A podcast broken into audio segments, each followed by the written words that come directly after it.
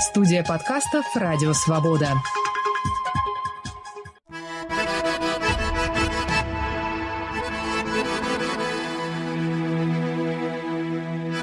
Салам алейкум! Здравствуйте! Вы слушаете очередной выпуск подкаста «Хроника Кавказа» с Вачигаевым. Гостем очередной передачи стал доктор философии, профессор истории Американского колледжа Вашингтона и Джефферсона Иэн Ланзелотти. Мы поговорим сегодня о политике Российской империи и Советского Союза в отношении республик центральной части Северного Кавказа, Кабардино-Балкарии, Карачаево-Черкесии и Северной Осетии Алания.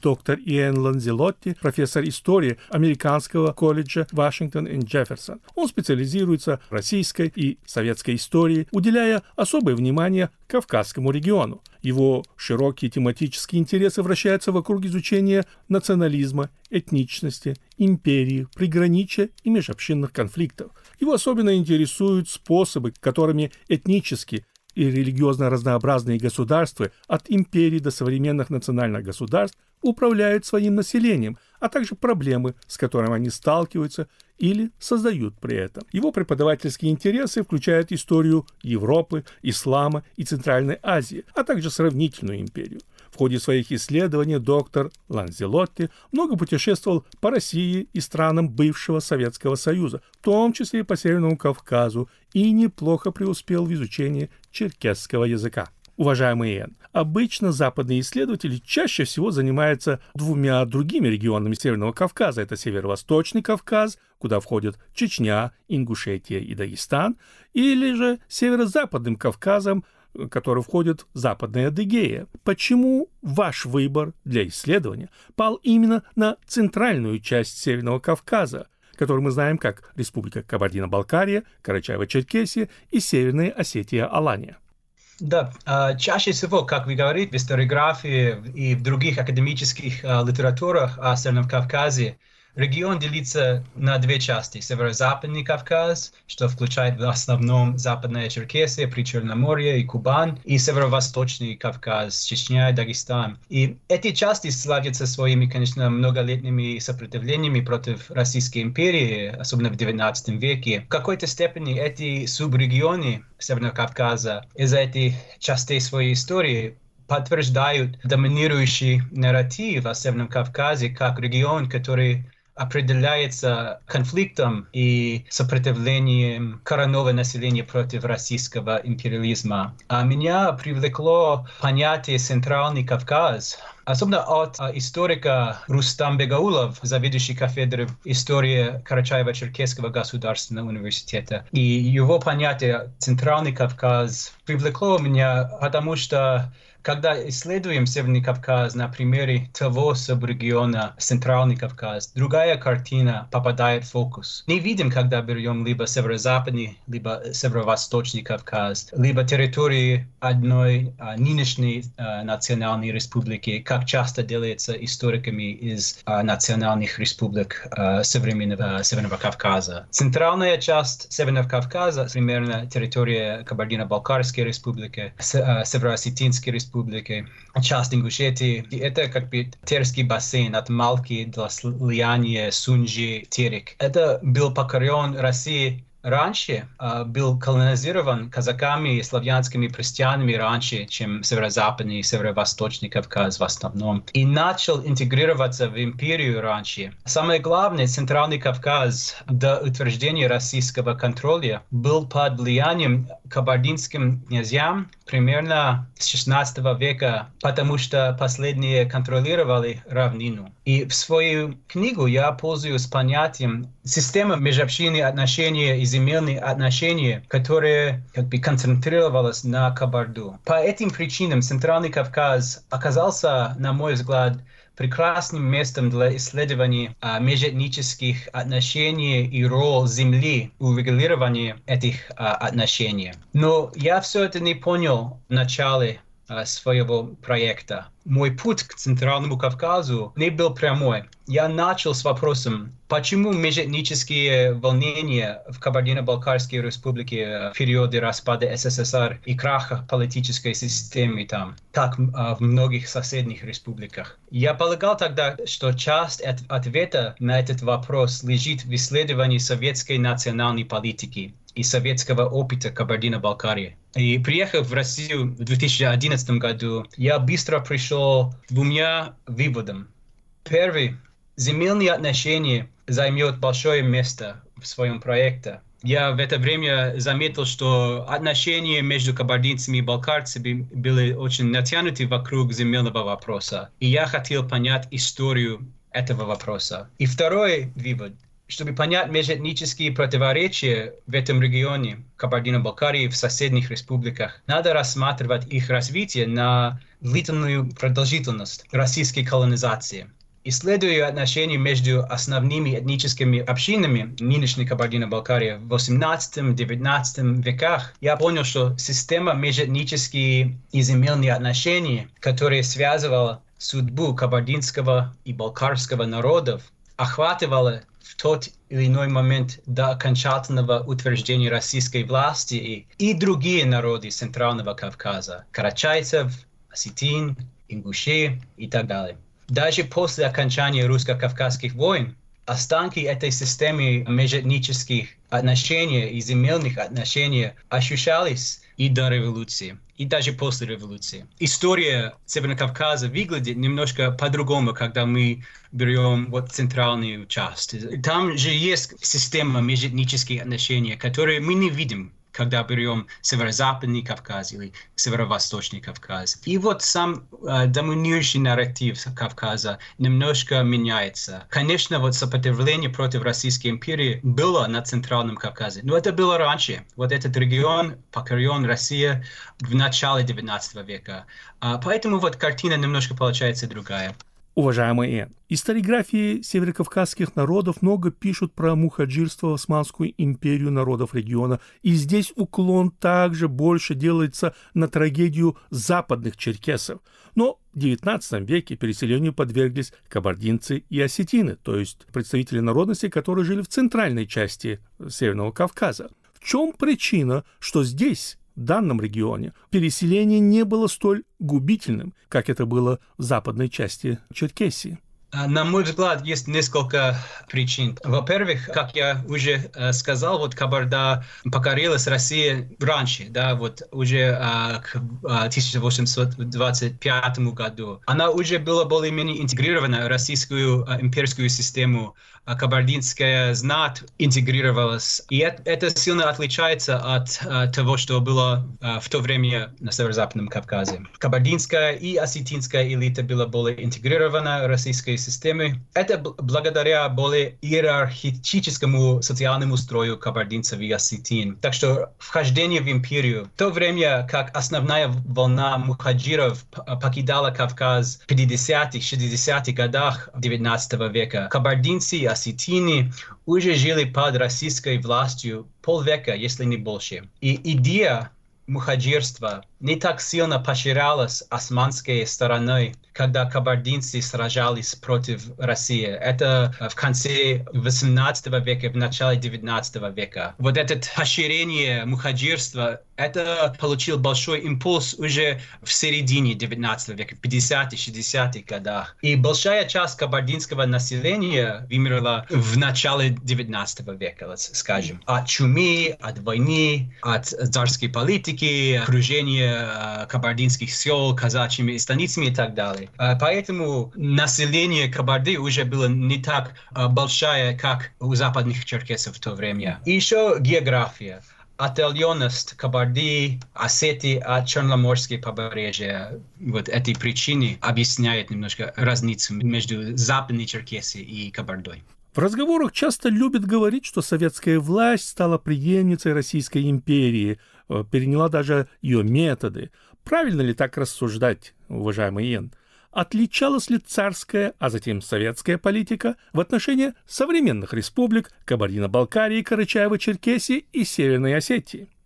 А, конечно, была разница, но надо сказать, что как бы каждая из этих республик прошла царские э, и советские э, периоды немножко по-своему. Иногда вот политика зависела больше от национальности, чем от административного региона и так далее. Самая главная разница — это введение национального принципа советской властью. Были ли разницы по отношению этих трех республик? Политика царской власти и советской власти а, отличалась в отношении территории нынешней Кабардино-Балкарии, в отношении территории нынешней Карачаево-Черкесии и в отношении Северной Осетии. Разница между этими республиками больше зависела не столько от национальности, как от географии, специфического контекста того момента, шла ли война, например, в советское время в той или иной части Центрального Кавказа. Конечно, царская политика и советская политика отличалась от, от друг друга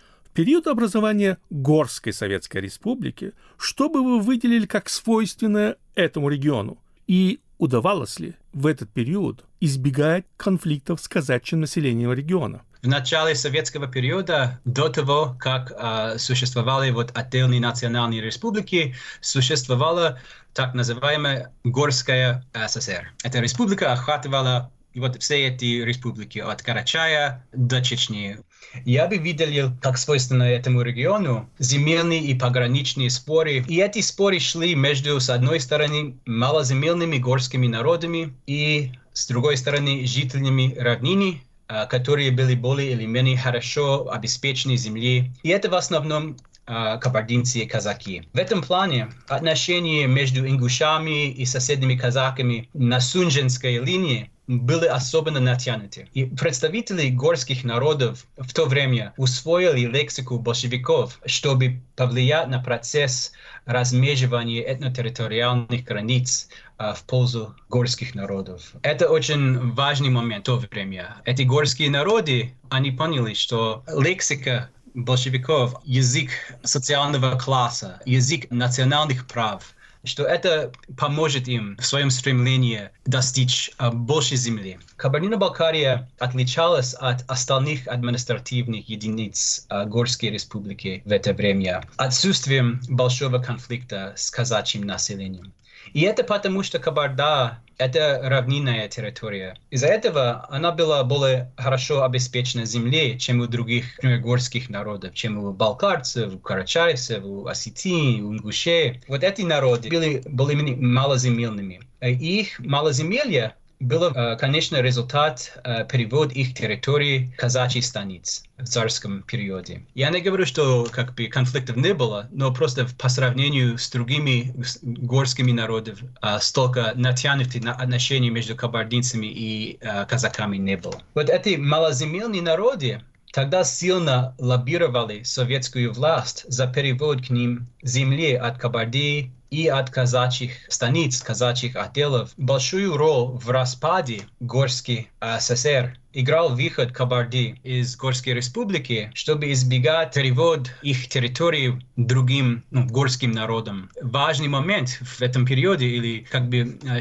показательный, скажем, момент, это то, что вот кабардинцы и казаки иногда работали вместе, чтобы как бы, сохранить свою территорию. Как бы нельзя понять все эти отношения, конфликты, которые шли в периоде гражданской войны и формирования СССР без учета процесса российской колонизации Кавказа в XIX веке. И вот отношения между кабардинцами и казаками развивались по-другому, чем, например, между uh, ингушами и казаками или осетинами и казаками. Это характерно для как бы, Центрального Кавказа. В чем причина создания смешанных республик Кабардино-Балкария и Карачаево-Черкесия? Почему не Карачаево-Балкария и Кабардино-Черкесия, так как это было бы логично. Кабардинцы с черкесами – это практически один и тот же самый народ, так же, как и карачайцы, балкарцы считают себя единым народом.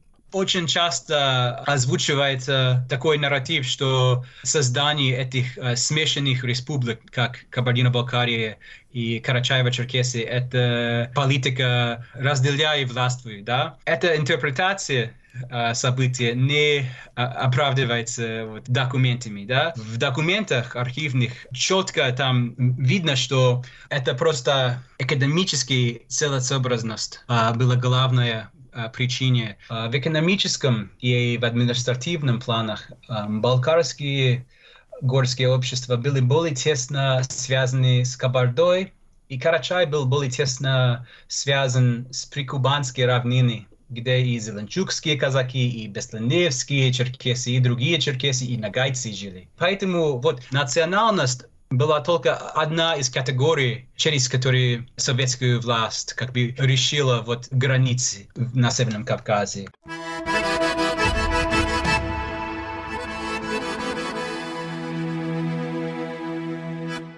Вы слушаете подкаст «Хроника Кавказа» с Вачагаевым и вместе с моим гостем, доктором философии, профессором истории Американского колледжа Вашингтона и Джефферсона Иэном Ланзелотти говорим о политике Российской империи и Советского Союза в отношении республик центральной части Северного Кавказа, Кабардино-Балкарии, Карачаево-Черкесии и Северной Осетии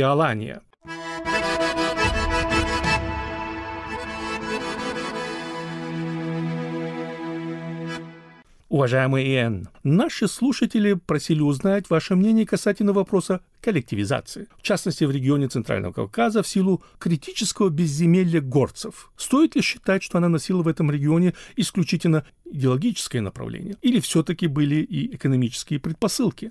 Жители этих трех республик выиграли от коллективизации или же проиграли, впрочем, как и по всей стране.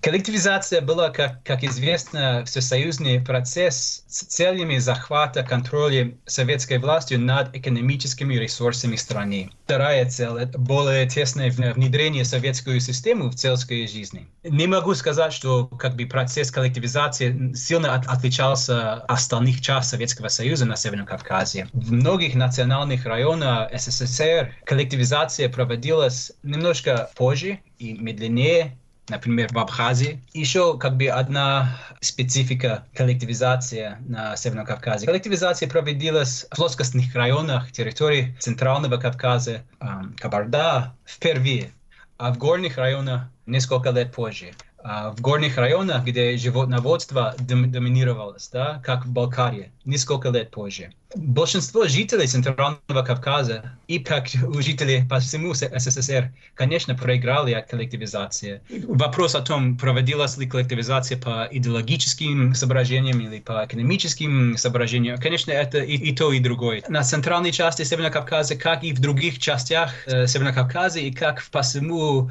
Советскому Союзу, были восстания против коллективизации. В Кабарде было знаменитое Оксанское восстание 29 2009 году, и когда вот коллективизация проводилась в горных районах в Балкарии, и восстание тоже э, было. Но сказать, что центральная часть Северного Кавказа отличалась от других частей Северного Кавказа или от э, других национальных республик нельзя. Уважаемый Ян, вопрос земли всегда был актуален, и Кавказ здесь не исключение. Были ли случаи споров о принадлежности той или иной территории между местными народами в XIX веке, скажем так, или в начале XX века? Да, конечно, не только сейчас вот эти земельные споры э, есть. И тогда, как мы уже обсуждали, да, в периоде э, Горской республики, это самый острый вопрос был земельный вопрос.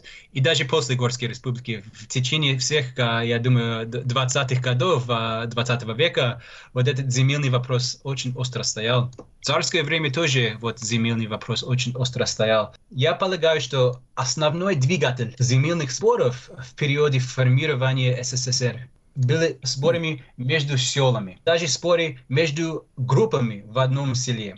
Они стали национальными спорами из-за введения советской власти национального принципа, принципа национального самоопределения. Это было мощное орудие в руках вот этих групп, которые хотели расширить землю в их распоряжение uh, в, это, в это время. Изначально вот эти споры, конечно, это были, по сути, экономические споры о, о, о земле. Сейчас они в равной степени несут и национальный характер. Это все, конечно, благодаря консолидации национального самосознания в советском периоде. В частности, результат советской национальной политики. А в 20-х годах когда шли тогда земельные споры. Мне кажется, например, иронцы Осетины, Алагирского ущелья не знали о земельных спорах а, между дегорцами и осетинами э, с Кабардой. То есть они в то время вот э, такое национальное самосознание у осетин или у какой-либо национальности на, на Северном Кавказе не существовало, как сейчас. Уважаемые, депортация народов региона. Вряд ли есть сегодня кто-то из числа выселенных и их потомков, кто не задавался извечным для них вопросом. В чем причина депортации? Почему выбор пал именно на эти народы, если конкретно говорить об этой части региона Северного Кавказа? Причины выселения балкарцев, карачайцев, наверное, есть много. И никто не может сказать, вот я нашел вот одну причину, почему эти народы выселили, а, а другие не выселили. И в своей книге я исчисляю несколько причин. Одна причина а, – опасения советской власти от турецкой агрессии. То есть э, карачайцы и балкарцы — это туркоязычные народы. То есть эм, и во время Второй мировой войны, и, и даже после войны было такое опасение о турецкой агрессии в отношении СССР. И лояльность туркоязычных народов стала под э, как бы, вопросом. Это могла быть одной причиной. Еще горные районы как более беспокойнее Э, трудно контролируемые районы, в отличие от равнины, например. Вероятнее всего, это вот просто стремление вот советской власти взять под контроль горных районов. Я думаю, любой ответ на этот вопрос должен вот учитывать вот все эти э, причины. Какие проблемы возникли в этой части Северного Кавказа с решением центральной власти 1940-х по 57-е годы из-за изменения границ субъектов Российской Федерации из-за выселения отдельных народов региона. То есть, конечно, выселение народов, заселение их территорий соседними народами, перевод территории из упраздненной автономии к автономным соседних национальностей, возвращение наказанных народов без полного территориальной реабилитации.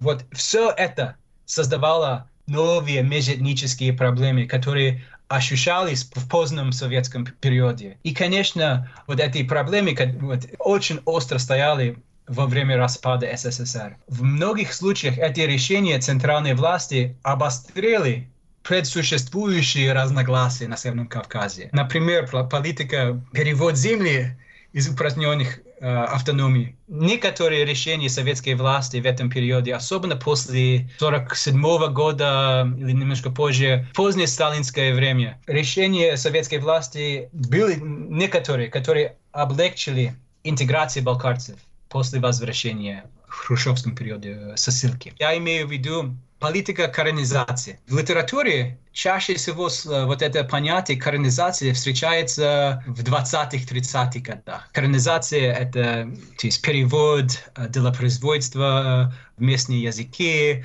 наращивание национальных кадров коренных народов, да, начальным этапом советского строительства, ну, например, в 20-х, в начале 30-х годов. Я нашел в своем исследовании, что после войны, начиная, например, в 47-м, 48-м годах, вот эта политика коронизации уже вот советская власть вернула к этой политике. Они снова, вот она сделала ставку на, на эту политику, на колонизацию. И поэтому, например, тех автономиях э, Северного Кавказа, которые не были упразднены во время войны, выиграли от этой новой политики. Я имею в виду, что инфраструктура для наращивания как бы, национальных кадров я имею в виду как бы эм, академическая, исследовательская, культурная э, э, вот, инфраструктура очень сильно развивалась в начале 50-х годов, и это до возвращения Э, наказанных народов. Что касается Кабардино-Балкарии, это, я думаю, помогло э, в интеграции э, балкарцев. То есть было уже вот э, Кабардино-Балкарский государственный университет. Он открылся в том же году, как балкарцы вернулись на Северный Кавказ. Как бы научно-исследовательский институт существовал. Э, и это что для условий национальной республики. Да? И поэтому как бы процесс интеграции балкарцев, это уже было как бы Э, нормально. То есть э, это национальная республика, конечно, как титульная нация, балкарцы должны иметь свое место. Да, в этой республике. И есть уже как бы инфраструктура для, для этого. Это в отличие, конечно, от Чечни, да, где, конечно, вот территория Чечни в основном была вот эта Грозненская область, и такого развития э, культурной инфраструктуры в условиях национальной республики не было. Не было развито во время отсутствия чеченцев и ингушей и так далее, да. И, конечно, есть и другие факторы. Ну, нельзя э, забывать, что вот в Кабардино-Балкарии балкарские села в основном не были заселены новыми жителями. И те, которые были заселенными новыми жителями, то есть не, это не было в таком масштабе, как, ну, например, в Чечне да, или в других а, а, республиках. Поэтому процесс возвращения не шел так трудно, как в других национальных республиках. Поэтому я не говорю, что балкарский народ, конечно, он не был полностью реабилитирован в советском периоде. Это только произошло в постсоветском периоде. Но реинтеграция балкарцев была по сравнению с соседними областями и республиками более успешна. И вот этот период коронизации, скажем, вот возобновленной коронизации, это помогло в интеграции балкарцев. Уважаемые образовываются какие-то новые союзы, в том числе экономические, политические, а на Северном Кавказе создается ощущение, что все идет в обратном направлении. Каждый народ пытается говорить о какой-то своей самостоятельности. В чем причина этой тенденции в регионе? По моему мнению, этот вопрос немножко как бы создает неправильное разделение между стремлением к экономическим союзам и стремлением, например, к, к национальной независимости. Вопреки ожиданиям 90-х годов, интеграция, контекст глобализации не привело к преодолению национализма и новых национальных конфликтов. Стремление к независимости и стремление к э, экономическим союзам, это, они могут и вместе существовать. А на Северном Кавказе особенно стремление к независимости или самостоятельности, это и есть результат советской национальной политики. Та политика привела к ситуации, где вот этничность стала главной категорией для самоидентификации и для отстаивания прав. Да, конечно, советская власть создала вот эту горскую республику по своим причинам. И могу говорить об этих причинах отдельно, но во время революции, во время гражданской войны была тенденция к интеграции. То есть союз горцев Северного Кавказа. Тогда у народов Северного Кавказа не было, как мы уже обсуждали, так развито национальное самосознание. Вот национальная интеллигенция народов Северного Кавказа была довольно маленькая. Да? В то же время им предстояли большие угрозы. И при таких условиях было только логично тогда работать представители этих народов, работать вместе. А, и в это время категория горец, горцы, вот, имела больше значения, чем вот, вот эти отдельные нации. Ситуация сейчас, где вот отдельные вот специфические национальности, это главные категории, и они имеют больше значения, чем как бы общее понятие горцы. Да? Это, в частности, результат советской национальной политики.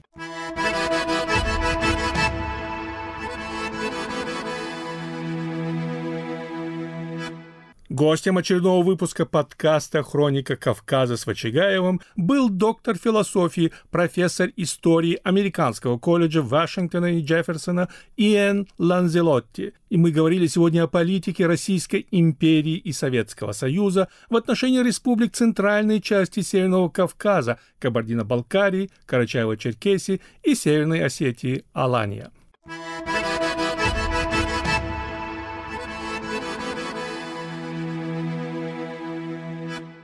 Для тех, кто хотел бы подробнее ознакомиться с обсуждаемыми вопросами в подкасте, рекомендуем работу Иэн Ланзелотти «Земля, община и государство на Кавказе. Кабардино-Балкария от царского завоевания до постсоветской политики».